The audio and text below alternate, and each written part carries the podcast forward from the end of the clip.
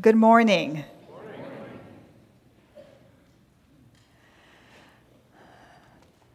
I was a pretty good student throughout college, even high school.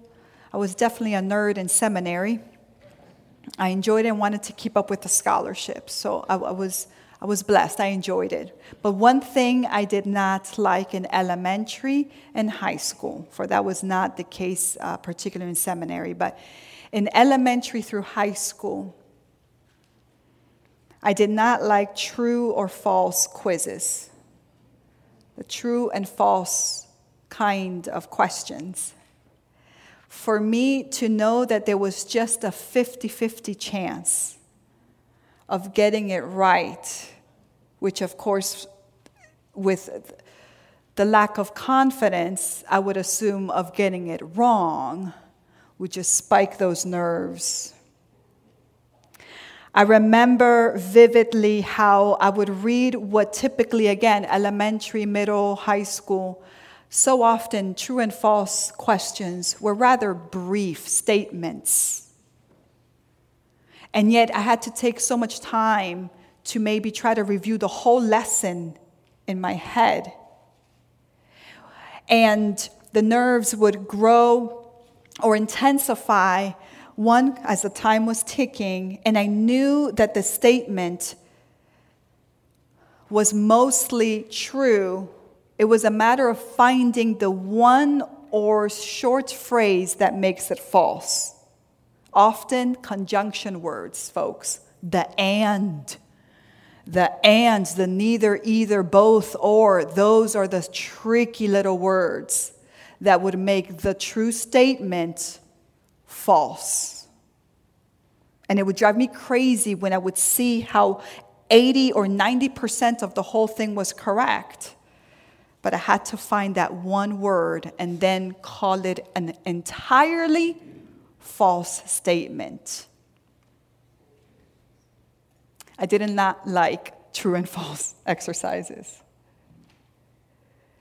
True and false exercises are so much about making the distinction between what is almost right to absolutely correct or right.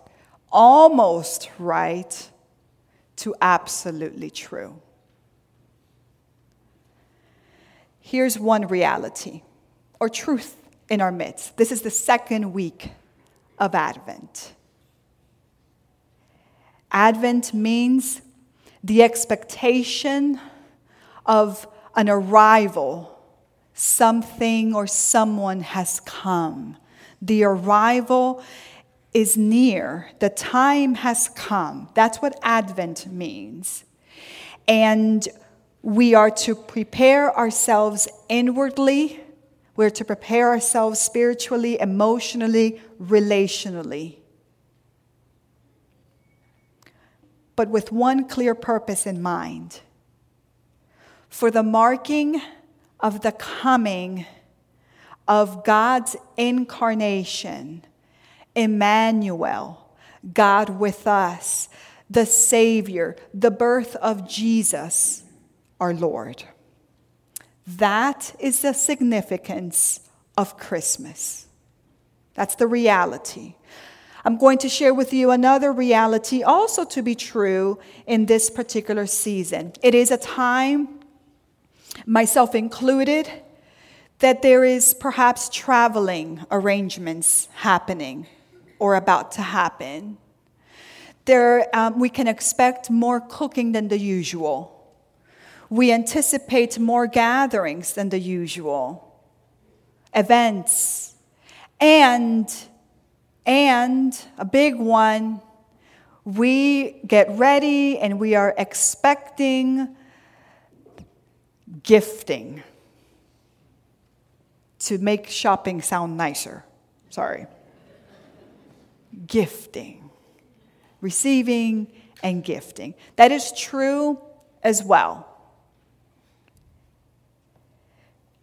And I want to invite you to reflect, based in your personal realities, what you're seeing around you, what you're witnessing and watching on social media, on TV, just all around us, based on our calendars, based on our day to day.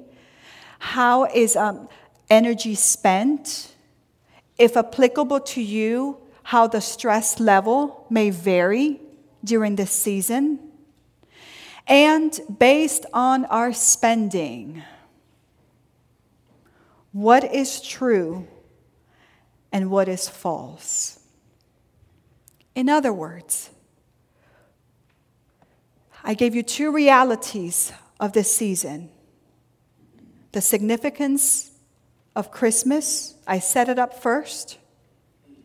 And then I talked about the other reality about the gifting and the cooking, etc. Based on our calendars, based on our stress level, based on our spending, etc. Which one is or should be or is almost Christmas? And which one is absolutely about Christ in Christmas? Which one are we leaning and, and turning our effort and attention most to? To the almost Christmas or to the absolute significance of Christmas, which is Christ in Christmas? My hope for us today is that we remember a particular Advent story. I consider this, it's not just an Advent story, but it certainly is used at least annually in many of our churches as one of those Advent stories. A story about expecting a special arrival, an incredible coming of something or someone. And before we read it, we are going to read over 20 verses. And that is a portion of over 85 verses. Luke chapter 1, verses 5 through 23. I hope that you take at least a few points of this story this morning. And I encourage you to please remember to read the entire chapter before next Sunday. So let me set it up before we actually get to verse 5 through 23 of chapter 1 of the Gospel of Luke. The main characters. Main characters is priest Zechariah, priest's wife Elizabeth. Zechariah and Elizabeth are the parents of John the Baptist. John the Baptist becomes the one chosen by God to prepare the way for the Messiah, the one who baptized Jesus, the one who, the forerunner who came before Jesus. And until that day, that season, excuse me, when Jesus began his adult ministry, John the Baptist is considered the forerunner who prepares the way. Elizabeth is a daughter of a priest.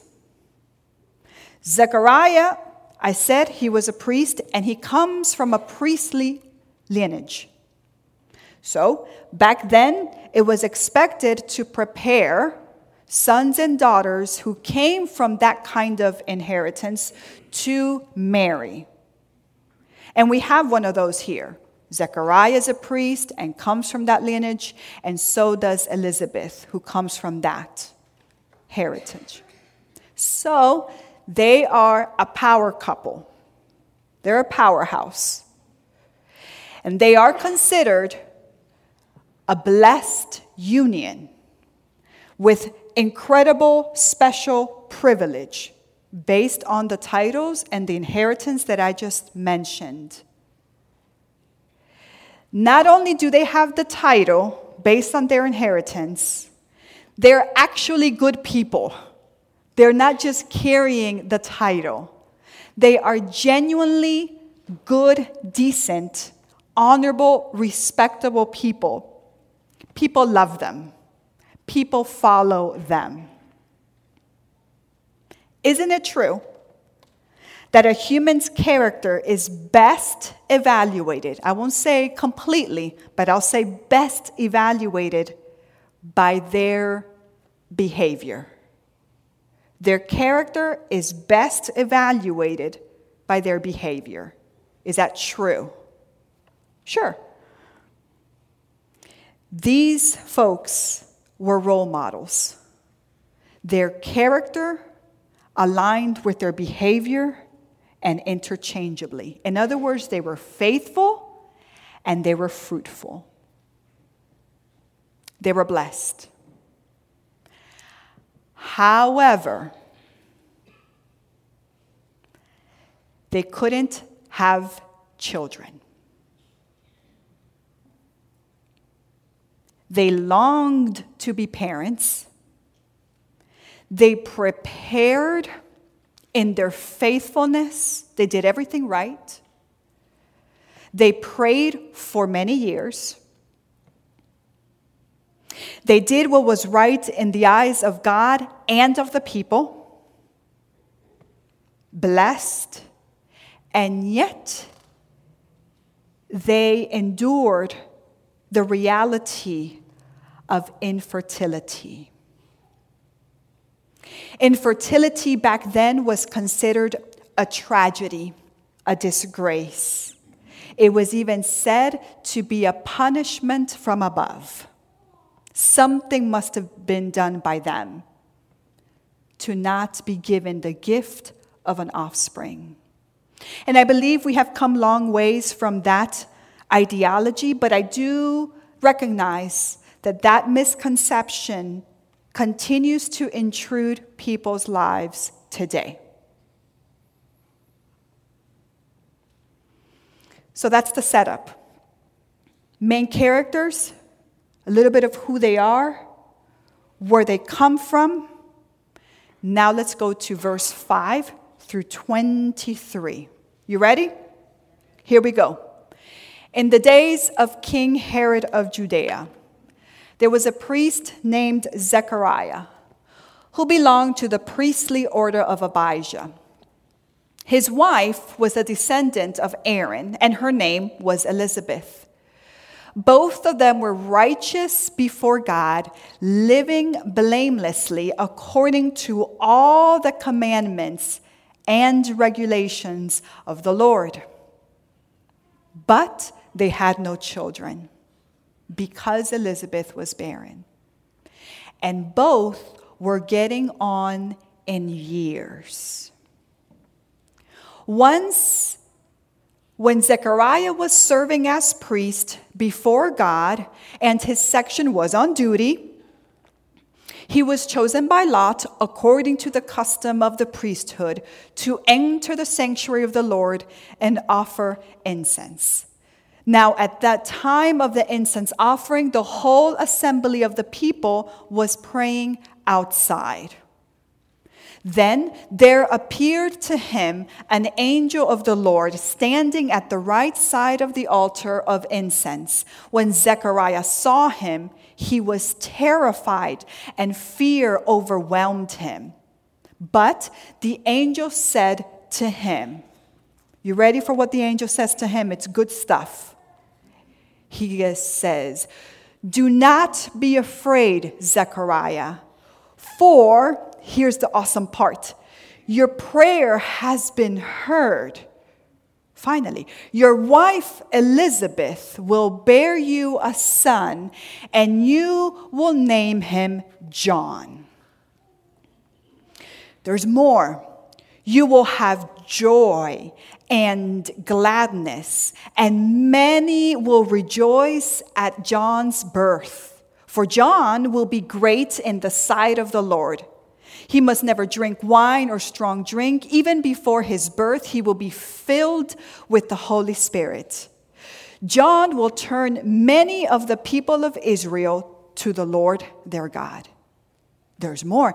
With the spirit and power of Elijah, he will go before him to turn the hearts of parents to their children and the disobedient to the wisdom of the righteous, to make ready a people prepared for the Lord. Let me take a break. That's a lot of great news, right? Well, check out what Mr. Zechariah says. Zechariah said to the angel, How will I know that this is so? How will I know this is so? Well, because my finite understanding reminds me, for I am an old man, and my wife is getting on in years. So the angel replied, Well, I am Gabriel. I stand in the presence of God. Hmm. I have been sent to speak to you and to bring you this good news.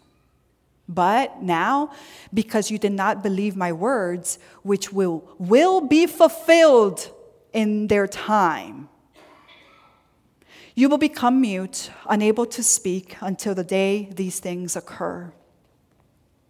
Meanwhile, the people were waiting for Zechariah and wondered at his delay in the sanctuary. When Zechariah did come out, he could not speak to them, and they realized that he had seen a vision in the sanctuary. Zechariah kept motioning to them and remained unable to speak. When his time of service was ended, he went to his home. Amen.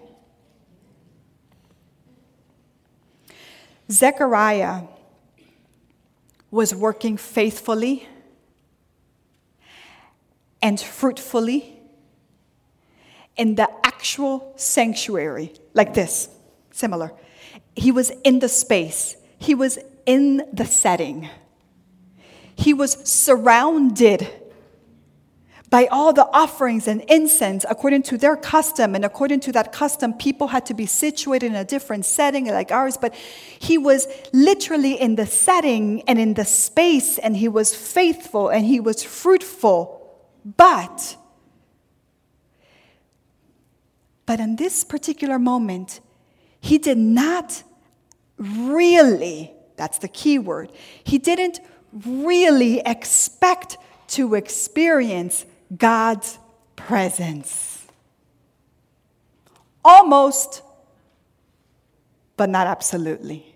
First question Have you ever felt like you are in the presence, you're in the setting, you're doing all these things, you're surrounded, you do the offering, you do the um, mark of the peace, you do all these things, and when things come out of nowhere, even if they're beautiful, we can't believe it's so. Because it's hard to actually believe it could happen. Almost, but not quite. Their lives here on earth, as we know it, was committed to God, but not perfect. They had hurts, they had one thing that really hurt them for many years infertility. One thing that we know of was missing in their household.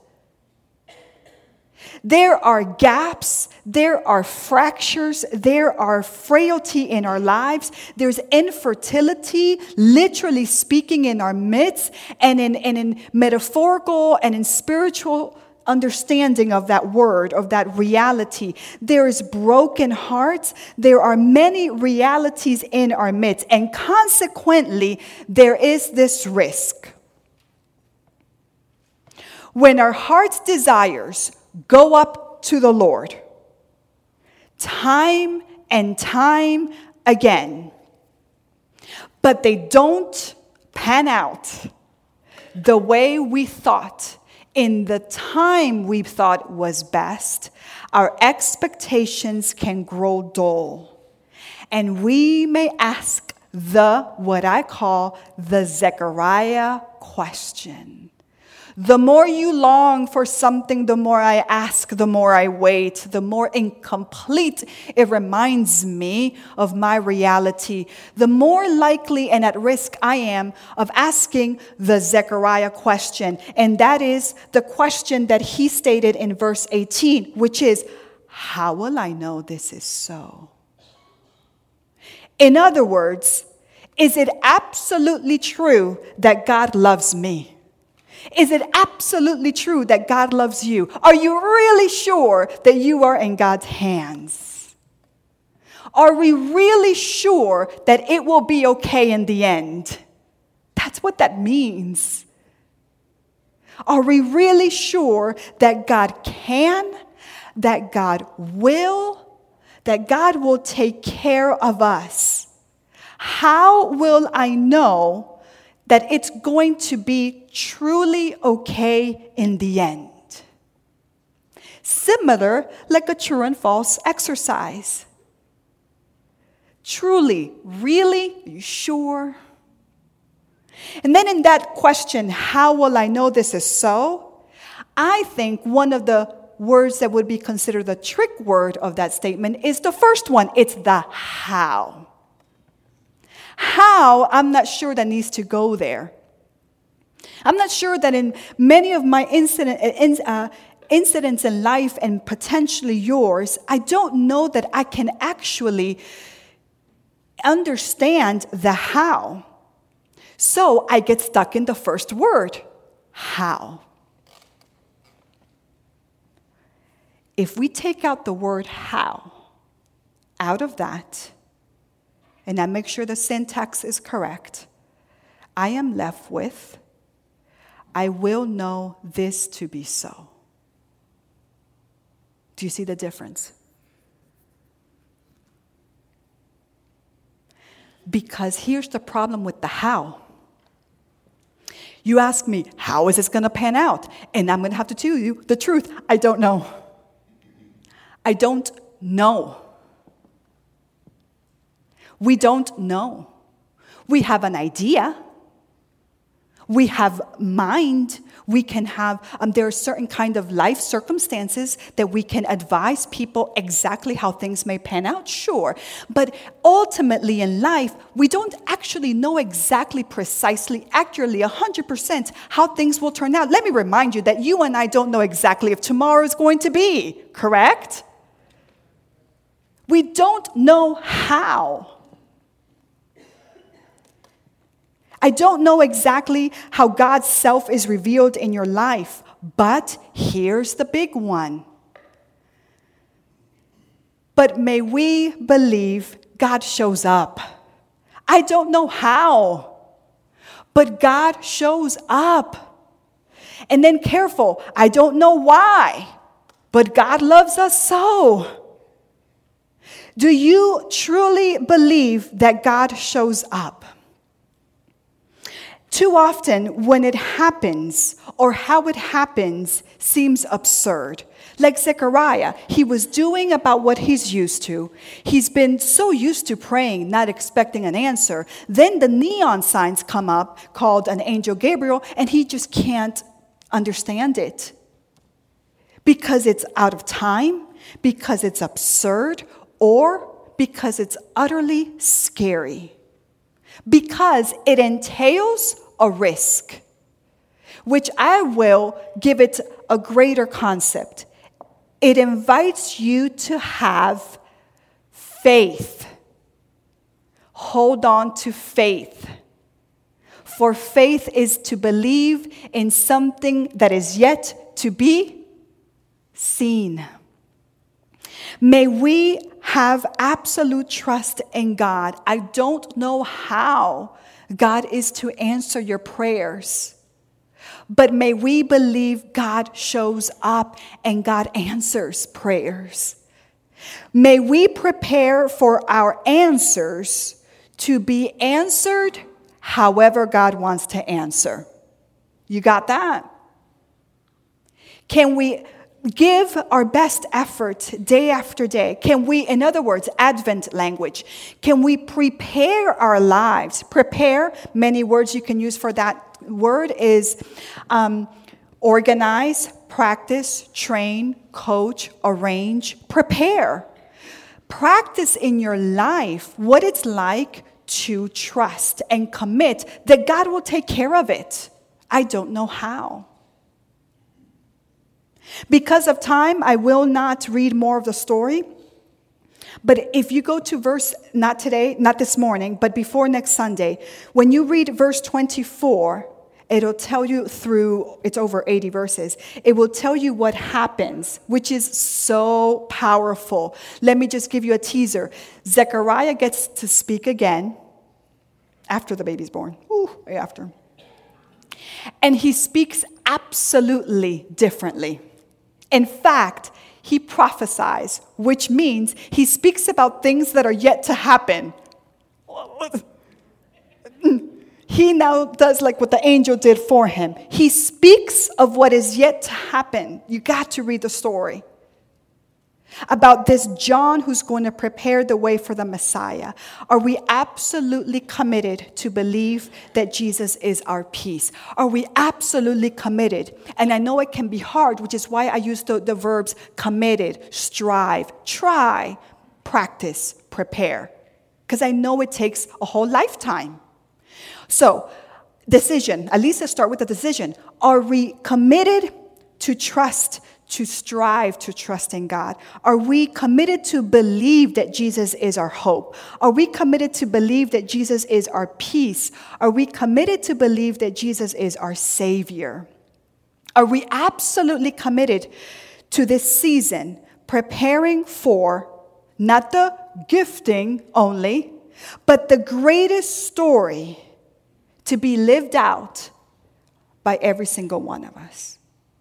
Are you committed this season to live out, to speak of the greater story, and to behave in a way that tells everybody around you that you are clearly committed to the main, greatest story of Christmas? Can we do that? We should be, be driving differently for the rest of the month at least. For example, but all seriously, seriously, are we committed to bring to life the significance of Christmas? Can we see in the birth of a child God's continuing affirmation of hope for the world in which we live? This morning, as I begin to segue into the sacrament of communion, at the 11 o'clock service, we have two baptisms. So we are celebrating both sacraments today as a church. Wonder with me as you see the image of Ava and Leo. Wonder how committed mom and dad are to offer them the best possible life, right? They're committed, and as a church, we're committed to bless them, which is why they're not here in this hour. They're going to be here at 11, but they are part of this church, which includes you. Don't we find hope in children? Careful, if you think too much, then it gets scary, right? I know, I know. But isn't there something about a reminder of the birth of a child that brings us hope? Are we committed, church, to help those two? Leo is to what I say now to my left, and Ava is how I'm uh, motioning here to the right.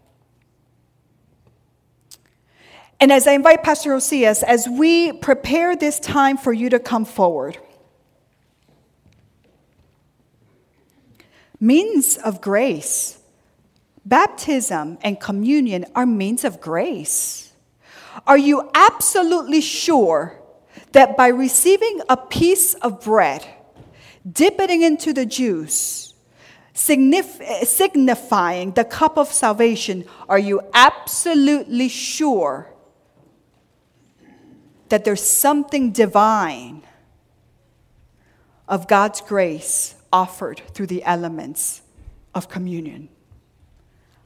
I hope, I can only hope you are. Because sometimes a piece of bread dipped into the juice doesn't quite make sense considering what you are dealing with. Correct? I don't know how. But may we be absolutely committed to surrender and place our trust in Jesus Christ. Come. Come and receive step forward.